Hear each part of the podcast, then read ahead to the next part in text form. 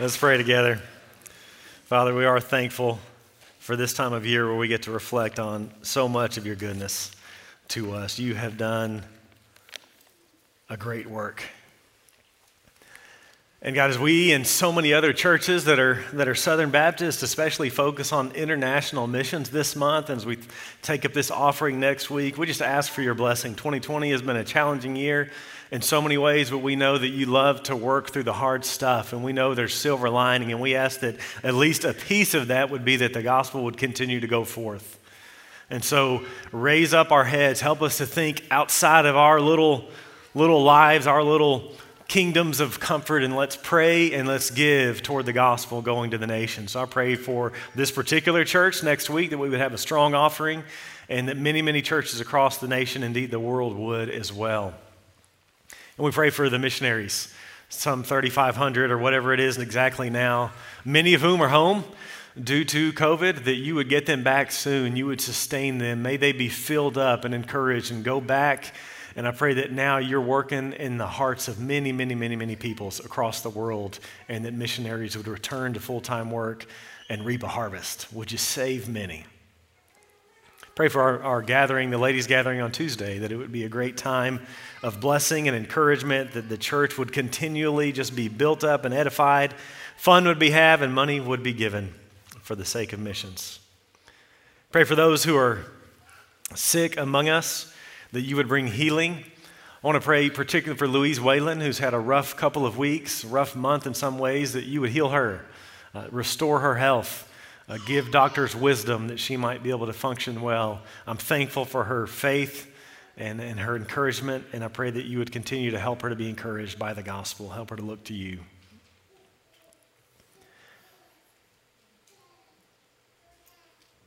God, you have spoken. The grass withers and the flower fade, but your word will endure forever.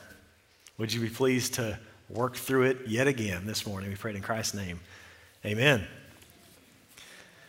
Well, it's a rare Sunday at Southside because we're starting a new series. Uh, what we do if you're new is we tend to jump into a book of the Bible and we stay quite a while normally, so it doesn't feel like we start new series very often. One of our core values as a church is that we are ruled by God's word, and that verb ruled is intentionally strong.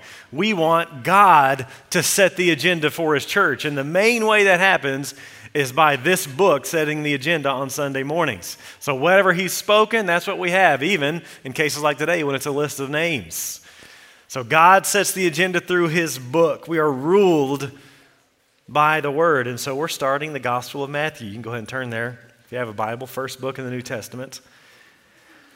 And we'll be here a little while. Uh, contrary to all the advice, uh, church growth gurus that are tell, constantly telling pastors how to grow a big church, one of the rules is people no longer have attention spans like they used to. And so you can't do these long series and you can't expect much from the people. You can go four weeks, six weeks max. You can never do something like spend two and a half years in the book of Matthew. Well, you break the mold.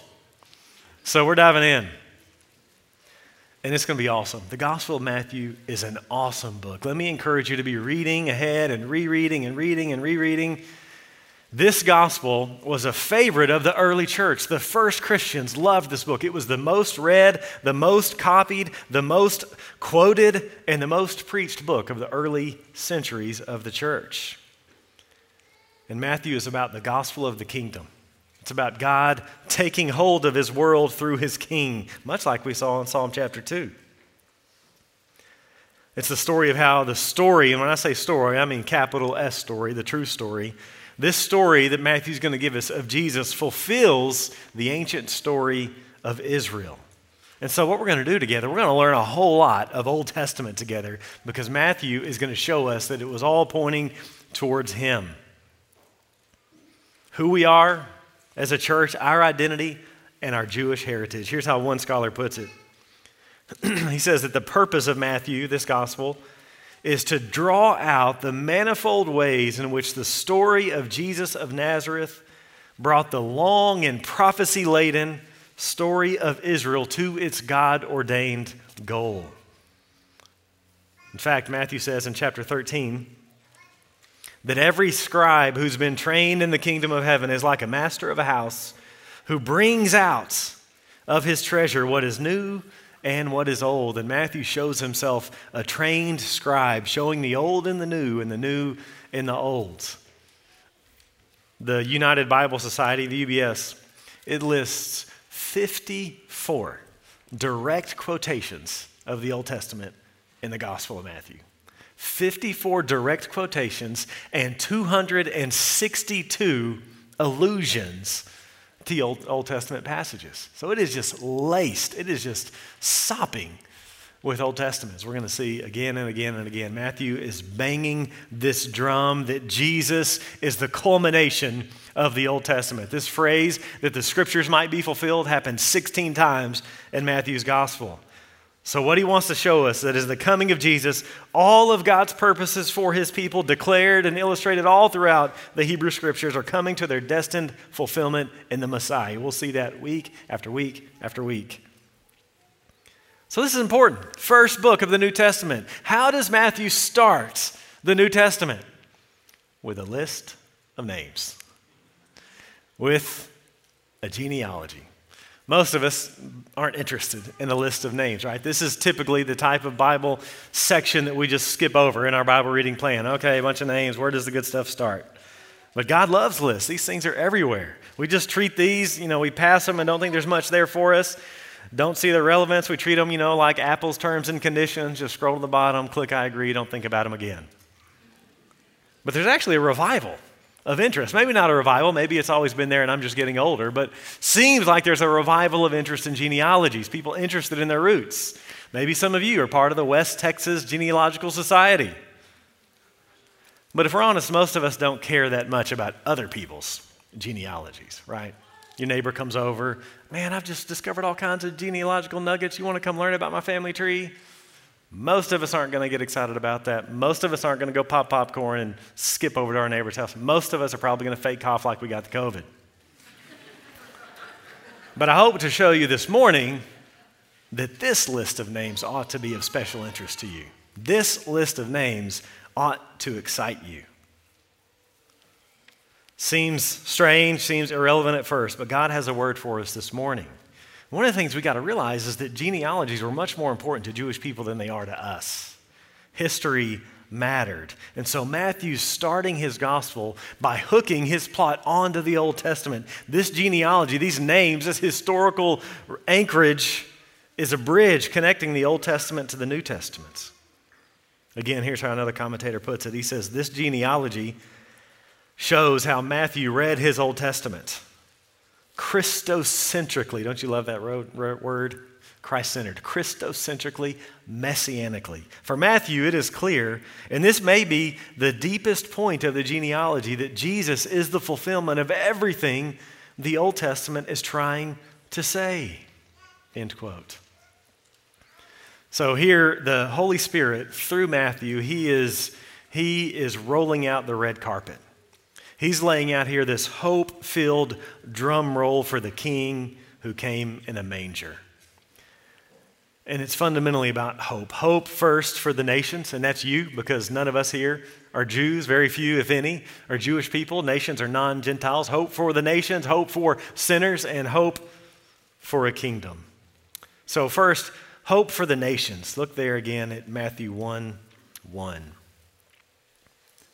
The book of the genealogy of Jesus Christ, the son of David, the son of Abraham. Eight words in the original, and every one of these words is filled with meaning. God wants us to see that in the coming of this king, he's bringing the history of God's people to a climax. This was where it was all headed. The book of the genealogy, the original is, is Biblos Geneseos. And we don't, that means nothing to us, it's Greek to me, but to them it would have meant something, especially those who knew their Greek Old Testament, because it means the book of Genesis, the book of origins, not of the old creation, but of the new creation. He wants us to see here that the deepest meaning in history is not actually the birth of the world, but the birth of this Messiah. In the old creation, the old Genesis, God's creating, but here in the new Genesis, God is recreating the world. The Gospel of Matthew is the book of the new Genesis, the new creation inaugurated by Jesus the King. And notice where he starts right there in verse 1, but then he says it again in verse 2 Abraham. He starts with Abraham. And Abraham obviously is hugely important Remember the story. God calls him out, and in Genesis 12, he makes some, some of the grandest promises in all of the Bible. He's going to bless Abraham and his family, and through his family, through a descendant of his, he's going to bless the whole world. He chooses a family and says, Through you, the whole world will end up being blessed. Incredible promise. Listen to Genesis 22. And he tells Abraham, In your offspring shall all the nations of the earth be blessed. Incredible. God's plan is to rescue the world through the offspring of Abraham. And here Matthew's telling us Jesus is that son of Abraham who brings blessing to the nations. All nations. Again, that's us. This, this gospel is really bookended by the universal scope of the, of the reign of Jesus Christ. Right here in the beginning, he's telling us who this Messiah is. He's the son of Abraham, in whom all the nations, panta ta ethne, will be blessed. You know how he ends the book, right? We call it the Great Commission, and where Jesus, this son of David and son of Abraham, commands and commissions his church to go and make disciples of whom? Panta ta ethne, all the nations. So, this inclusion here of Abraham is hugely important for the blessing of the nations. But also notice that there are nations, there are Gentiles in this Jewish genealogy. Now, what's the point of a Jewish genealogy? It's to show that it's purely Jewish. Remember the, the Jewish mindset of Jesus' day? It was, a really, it was a really wicked generation. We see that again and again and again from Scripture and even from history. Josephus, who was a non Christian Jewish historian, says it was the wickedest people that ever lived. One of their main problems was they had become extremely ethnocentric and judgmental. Maybe you remember the start of Jesus' ministry in Luke 4. He comes in and he opens the scroll and he, he points to just a couple times where God had shown grace to Gentiles in need rather than Jews. And do you remember how his people responded, the Jewish people, to this guy who opened up the, the Bible? they tried to throw him off a cliff. They called Gentiles dogs. And that didn't mean what it means today. It was a very pejorative term in that day. There was this prayer that was very common that Jewish men would pray daily God, thank you, Lord, King of the universe, for not having made me a slave, for not having made me a woman, and for not having made me a Gentile. But here, in the family line of the Jewish king, we have Gentiles. Gentile women, in fact. Ruth was a Moabite. Rahab was a Canaanite. In fact, when you read Ruth, you see that again and again. Ruth the Moabite, Ruth the Moabite, Ruth the Moabite really wants us to know where she comes from five times. Listen to what Deuteronomy 23 says about Moabites. The law says, No Ammonite or Moabite may enter the assembly of the Lord, even to the tenth generation. None of them may enter the assembly of the Lord forever. Remember where the Moabites came from? The Moabites were the result of Lot's drunken incest. And here we have a Moabite in the family record of Jesus. Then we have Bathsheba probably Hittite, certainly married to a Hittite. And we've got to understand this would have knocked a first century Jew off his chair, but God wants to show that in Jesus, in Israel's king, in his very body, flow the blood of Canaanites and Moabites and Hittites. Jesus is the offspring of Abraham who brings blessing to the nations. He's the king of Israel and he's the king of the world. And so there's hope for the nations in this family record. And again, that means hope for us. Most of us, very few of us, will be Jewish by, by descent. We often take that for granted that you and I are here, Gentiles, praising the God of Israel and Israel's King who's forgiven our sins. We ought to be so grateful that we have been included, right? Because listen to the way we were, Ephesians puts it We were strangers to the covenants of promise. They weren't for us. We were without hope. Talking about hope for the nations before, we were without hope. We were without God, atheos. But in Christ, we who were far off have been brought near by the blood of Christ. Because of Jesus, there's hope for all, hope for the nations. But it gets even better. Because of Jesus, there's hope for sinners. We're already seeing here, this is not your typical Jewish genealogy. First off, as I mentioned, most, most ancient genealogies did not include the names of women. It would have been only Jewish men, and it would have only been the ethnically pure Jewish men. And Matthew here gives us the names of five women, four of which had acted in ways that were questionable to say the least. Let's just say they lacked sexual propriety. These are these women from those stories in the Bible that make you blush. These are those women from the stories in, in the Bible that usually don't make the cut for the children's Bibles. Women are included, and it's not the women you would expect. I mean, where, where are the Jewish matriarchs? Where's Sarah and Rebecca and Leah and Rachel? This thing has, it's got a triple scandal. We got Gentiles, women, and notorious sinners here to have scandalous women and Gentiles in the royal ancestry of Israel's king would have been unheard of. Oftentimes, people would clean up these lists, right? Even, we may even do it. You know, we've all got that one black family in the sheep that we, we kind of want to just, we're embarrassed to include. And if you're like, no, we don't, you might be the person. Just saying. We'll, we'll clean up our own record. You know, so if maybe we, we flunked out of our college first attempt, you know, we won't put that in our resume. You know, that was just a false start. Jesus here intentionally includes the black sheep. False starts are on display in the family line of Jesus. Let's take a look at a few of them.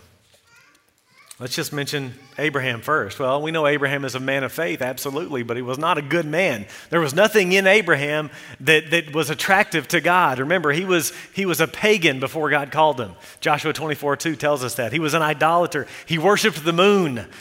God didn't pick Abraham because of anything in Abraham. It was just free and sovereign grace. And he redeems him and he calls him and he, and he gives him these promises. And you'd think he would live a really holy and righteous life after the grace that, the one true God had shown him. But do you remember what he does? Remember what he does to his wife? He's heading into Egypt. He's got his, you know, he's got his wife. Sarah, you know, you sure are good looking. Oh, thanks, babe. Well, because of that, I mean, these guys, these Egyptians, there's a lot of them, you know, they're probably going to take me out to get you. Let's just say you're my sister. Sarah goes along.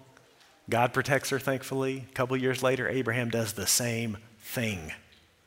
God protects Sarah. Abraham was a cowardly liar in that regard. You know, godly couples don't bring up the past. It's part of what forgiveness means. But you know, if in a weak moment the past ever got brought up with Abraham and Sarah, Sarah won that one. You remember that time? Then there's Tamar, verse 3, and Judah, the father of Perez and Zerah by Tamar. Maybe you remember the story of Tamar. Just nasty. She pretended to be a Canaanite prostitute and seduced her father in law, Judah. She makes the family record of Jesus. What about Rahab? There in verse 5. Salmon, the father of Boaz, by Rahab, and Boaz, the father of Obed, by Ruth. Rahab was from Jericho. She was a Canaanite prostitute. Tamar pretended to be, she was the real deal. Verse 5 also mentions Ruth. And Ruth, her scandal's a little less explicit, but let's just be honest. She was a little bit aggressive with Boaz, wasn't she? Naomi didn't help. Maybe she did help. Perfumed her up, prettied her up. Wait till Boaz has had some, some drink. When he's in bed, go slip in. David, verse 6. Jesse, the father of David, the king, and David was the father of Solomon by the wife of Uriah. David was the father of Solomon by the wife of Uriah. You know what that's supposed to say? That's supposed to say David was the father of Solomon by the wife of David. It doesn't. It says by the wife of another man, Uriah, who in fact was a Hittite. And he doesn't even mention Bathsheba's name. I think he doesn't mention it on purpose because he wants to draw our attention to that story. Hopefully, you know it David and Bathsheba.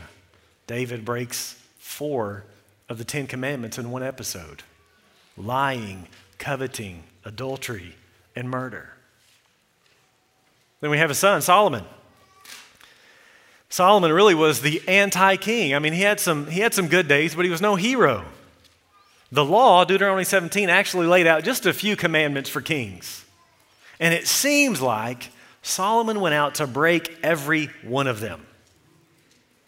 The king shall not acquire excessive gold.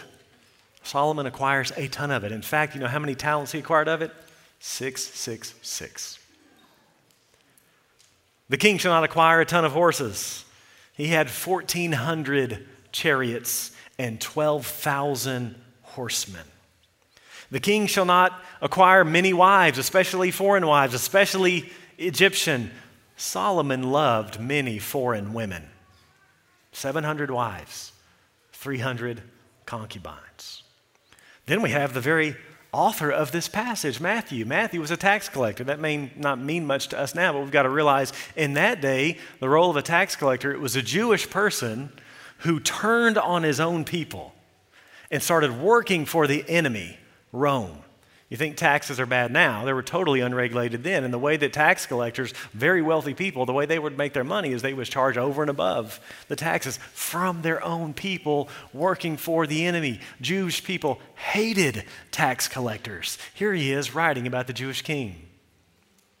So much so, once, once the, uh, the, the, the temple in Jerusalem was destroyed, Judaism, for all intents and purposes, done. Can't you can't be Jewish with no temple. So they actually reshaped it and reformed it into rabbinic Judaism, where they just focused on writings instead of worship and sacrifice and all that. And one of the most popular documents was a document called the Talmud. That Jewish central holy book actually encourages breaking the ninth commandment when it comes to tax collectors. It actually commends lying to tax collectors. Here is a former tax collector writing the biography of Jesus. Hope for sinners. Because Jesus' pedigree here is, is shady, it's a motley crew. And so, how should this give us hope this morning? 1 Timothy 1:15 The saying is trustworthy and deserving of full acceptance that Christ Jesus came into the world to save sinners. Jesus saves sinners like you and like me. Martin Luther put it this way Oh, Christ is the kind of person who is not ashamed of sinners. In fact, he even puts them in his family tree. This is why he came. What we're going to see next week. Look at chapter 1, verse 21. Mary, she will bear a son, and you shall call his name Jesus, for he will save his people from their sins. That's what the word Jesus means. It was actually a very popular name in the first century. Yeshua in Hebrew, it means Yahweh is salvation in Hebrew. Joshua, Yahweh is salvation. That's what makes Christmas good news. He didn't come for the righteous, he came for the needy. He didn't come to justify the godly. You know why? There are none. He came to justify the ungodly. Jesus, the Messiah, is the friend of sinners. He didn't come for the righteous, but for sinners. And the truth of it is, there are none righteous. There are none good. Romans 3 9 and 10. What we have to do, friends, we have to come to a place where we see ourselves as sinners. Jesus Christ really has nothing for us until we get there. The deepest distinction between mankind is not between the good guys and the bad guys. The deepest distinction between mankind is the bad guys who know they're bad and those who don't know that they're bad. I love the old hymn, Come Ye Sinners. The whole hymn's an invitation to come to Christ. Come, ye sinners, poor and needy. sick and wounded by the fall. And there's this line in there that says, it's an invitation don't let conscience make you linger, nor of fitness fondly dream. And it's not this idea of physical fitness, it's spiritual fitness. You know, because the mindset's often, you know, I'll come to God, I'll, I'll come to Christ, I'll get serious about my faith. I just need to fix this part of my life. I need to get my life in order. That was actually my testimony. I was a freshman in college and I didn't know any better. I didn't know the gospel, and I thought I need to clean up my act so that I can go to wherever I wanted to be. I need to clean up my act. Therefore, let me go to church as part of it. And I heard the gospel and realized I didn't need a makeover, I needed heart surgery. He's not asking us to clean up our acts. Don't dream of fitness. It'll never happen. You'll never get there. Let not conscience make you linger, nor of fitness fondly dream. The only fitness he requires is to feel your need of him. Are you there this morning? Contrition, brokenness, a penitent spirit. In fact, one author provocatively puts it this way penitent hookers enter heaven ahead of smug virgins. We must feel our need of Him. No smugness will enter the kingdom of heaven. Jesus doesn't call us to get our act together first. All we need is to need Him. The one qualification for the kingdom is to realize that you don't qualify. And the only thing that disqualifies you is thinking that you do. The last will be first in God's economy. The one thing to offer is the single acknowledgement I have nothing to offer. Nothing in my hands I bring, simply to the cross I cling. That gives us sinner hope. Hope for us who know we fall short. Hope for our friends. Hope for our family. Jesus saves sinners. He saves the messed up. That's why he came. Merry Christmas. If you think you're too far gone, you think, you know what, I've done too much, God couldn't forgive me, look again at this genealogy. Your background doesn't matter. Both prostitutes and princes are on level playing field here. Sinners in need of grace. And that grace is stronger than your sin. Grace, grace, God's grace, greater than all my sin. Richard Sibbes put it this way there is more mercy in Christ than sin in us. God saves sinners and God uses sinners. Just look here. God uses messy people. He uses the messiness of Rahab and Tamar and David to accomplish his plans loves to use dysfunctional families to bring about glory for his name.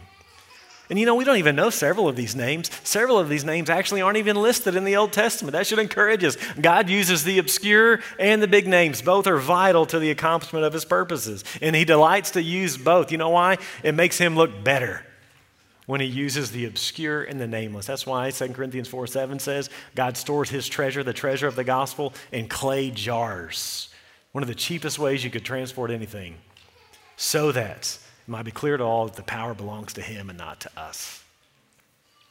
Hope for sinners, and third, hope for a kingdom. You notice this emphasis on David. You just see it a lot. David, David, David. This Messiah is the son of David. He's the, he's the son of Abraham, son of David.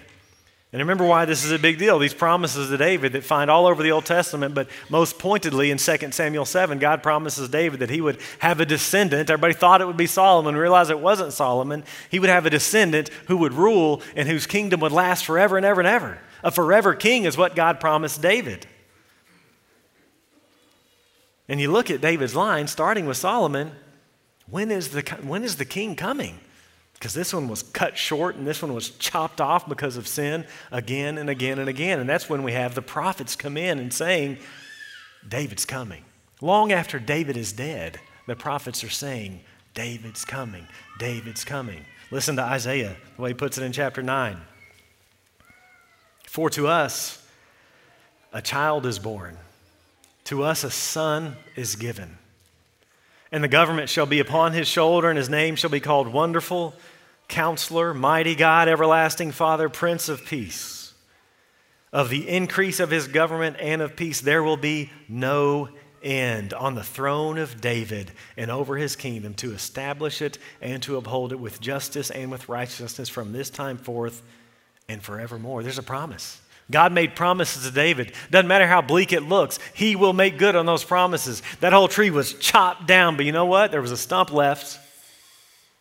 Isaiah 11 There shall come forth a shoot from the stump of Jesse. It's David's daddy. And a branch from his roots shall bear fruit. God did not forget his promise to David. He doesn't forget any promise. Look at verse 17 of Matthew chapter 1. So, all the generations from Abraham to David were 14 generations. And from David to the deportation to Babylon, that's the exile of God's people, 14 generations. And from the deportation to Babylon to the Christ, 14 generations. Here we have Abraham to David, David to the exile, and the exile to Jesus. But what's up with the number 14 here? Well, in Hebrew, unlike English, the letters also represented numbers. And they wouldn't count the vowels, and so David's name would be D V D. And numerically, that is 4, 6, 4. 14. David's name here is 14 on the list. Jesus is the son of David. And so Matthew here strategically lists this genealogy into three groups of 14 names. David, Jesus is the king. Or another way to look at it is, is six groups of seven names. Seven, of course, being a, a strong biblical number, a powerful symbol of perfection all over Scripture. But there's only six sevens. Why not seven sevens? Wouldn't that be perfect? Well, Jesus is the seventh seven. Jesus is the Jubilee in person.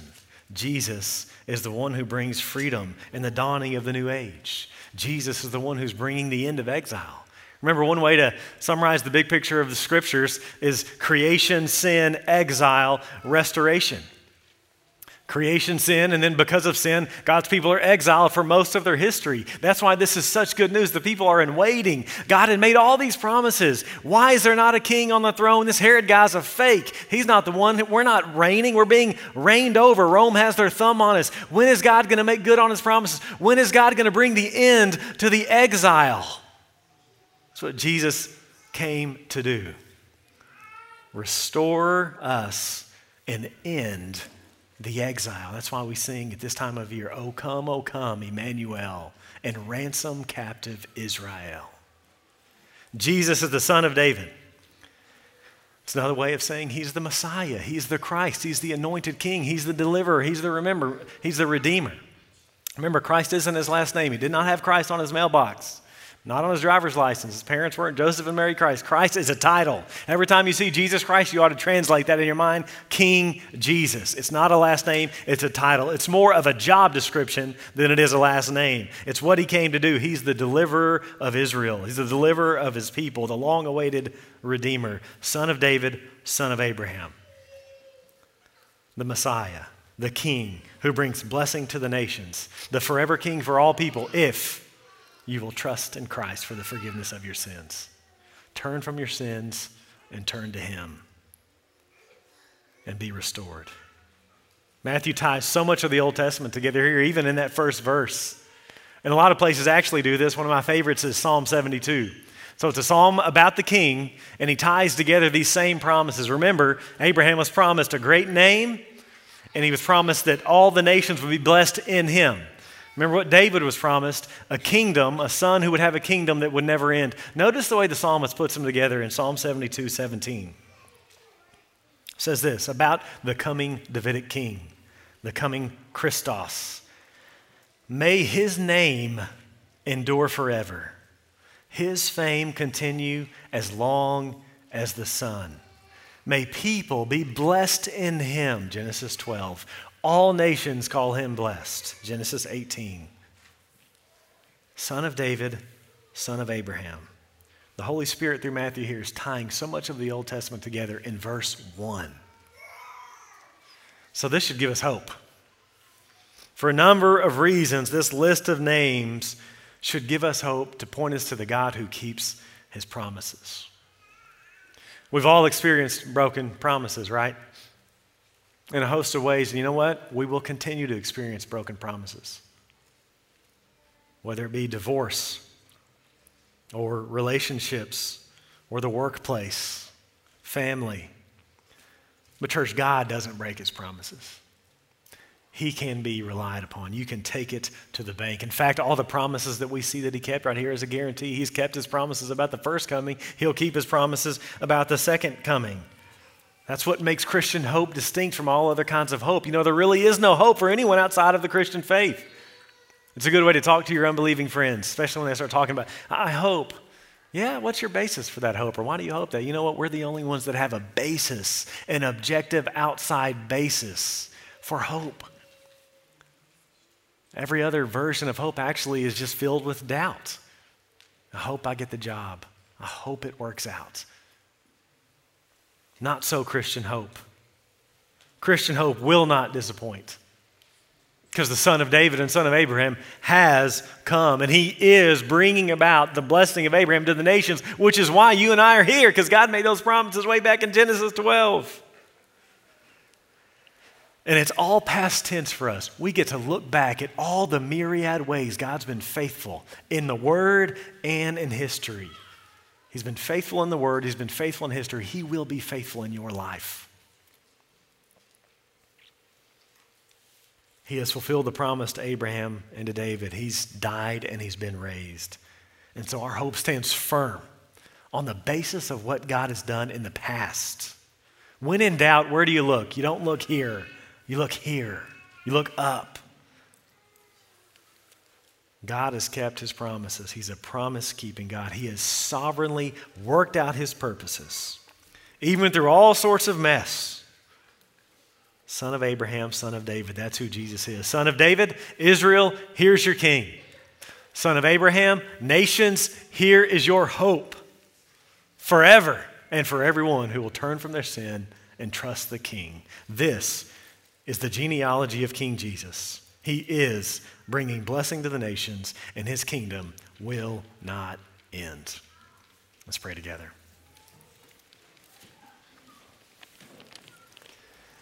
Father, we're thankful that you are a God who cares about history and you work through history. You're not asking us to some blind faith, but you have given us dates and people and places, and you care about the fact that you have worked in history and you made promises in history and you've kept them and we're so privileged to live on this side of so much of your revelation and look back at all of your goodness and faithfulness and may it encourage us in the right sense of that word. May it give us boldness to live all out sold out for your glory. Help us god to get out of our passivity and just going with the motions and live for you. May this list of names light us up. May we not leave here the same because of who this jesus is and oh we find hope hope. We find hope as Gentiles, God. We confess the fact that we don't deserve to be here worshiping you. Would you give us grateful hearts in that we're Gentiles who've been included in the covenants of promises, who've been brought near by the blood of Christ? And we're thankful as sinners. We all fall short in so many ways, and we're so thankful that we see again and again this king who's not harsh doesn't treat us as some redheaded stepchild, but a king who is a friend of sinners, who is gentle and lowly and welcoming and delights to see people broken so that he might restore them. Thank you for the good news of Jesus. Thank you that today, this moment, and every day of our lives, there is always more mercy in Christ than sin in us. We pray it in His name. Amen.